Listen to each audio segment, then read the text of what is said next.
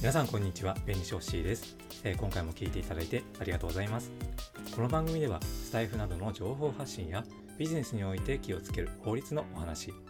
スモールビジネスのヒント、農業ベンチャーイートなどの活動報告、その他雑学や雑談についてお話をしています。再生速度を変えることができるので、お好きな速度で聞いていただけると嬉しいです。はい、というわけで今回もやってまいりました。えー今日は5月の19日、水曜日ですね。え実はちょっとね、今日は急いでおりましてですね、あの実家に帰るんですよ。で、なんで実家に帰るかというと、自分のね、あの父親の誕生日ということで、えー急遽ね、あの今日帰って、明日の朝帰るというね、あの慌ただしいスケジュールになっております。なのでね、ちょっと巻き気味にね、あの行こうと思います。まあ誕生日といえば、ドラえもんのしずかちゃんも5月生まれらしいですね。まあどうでもいい話なんですけども、そんなドラえもんの話をね、今日はしていきます。まあ、日本人でね、知らない人はほとんどいないんじゃないかなって思われるほど、えーよく知られている漫画、アニメのドラえもんですけれども、えー当然ドラえもんにも、まあ、著作権があるわけですよね。で、著作権は漫画とかアニメといった著作物を作ると、あの自動的に発生するんですけども、まあだからといって永遠に保護されるわけではありません。保護の期間が決まっています。では、いつまで保護されるのかというと、えー原則として著作者の死後、えー亡くなった後、えー70年間までです。えーこれについては、えー第27回の配信で、えー詳しく解説をしましたので、よろしければそちらもご参考ください。ただし、無名の著作物、まあ誰かわからない著作物ですね。それから変名、まあ、ペンネームとかの、えー著作物、それから団体名義の著作物については、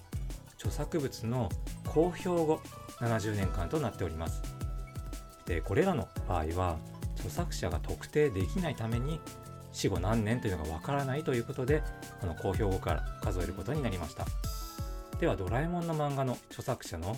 子、藤子 F 不二雄さんは、ペンネームですよね。つまり、変名なので、漫画の公表後70年かなと思いがちですけれども、実はそうではありません。変名の場合であっても、名前と顔が一致するような有名人の場合は、原則通り死後、亡くなった後ですね、70年までとなっているんですね。したがって、藤子 F 不二雄さんは、ペンネームであっても顔と名前が一致するため、亡くなった1996年から70年後の2066年いっぱいまでは、ドラえもんの漫画の著作権が保護されるということになります。ちなみに、お化けの Q 太郎や忍者ハットリくんの著作者である藤子不二雄 A さんは、えーまだね、のご存命中ですので、保護期間はもっとずっと先で、あいつまでになるかわからないということになります。また、映画の著作物については、公表後70年保護されます。でここでいう映画っていうのは、その劇場で見る映画だけではなく、テレビドラマだとかアニメ、それから CM、ゲームソフトといったあの映像作品全般を指しています。なので、テレビアニメのドラえもんの方は、漫画の原作を元にした映画の著作物ということになりますので、放映された回から70年間保護されるということになります。つまり、漫画の方のドラえもんとテレビアニメの方のドラえもんは保護期間が異なっているわけなんですね。このように著作権には保護期間があって、その内容によって、えー期間が異なることがあるという点についてご注意ください。ということで今回はドラえもんの著作権はいつまで保護されるというテーマでお話をいたしました。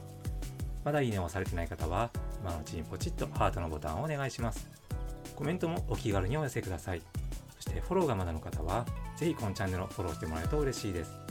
それから音声だけでは分かりにくい内容もノートから文章でも読めるようにしています。そちらの方もぜひチェックしていただければ嬉しいです。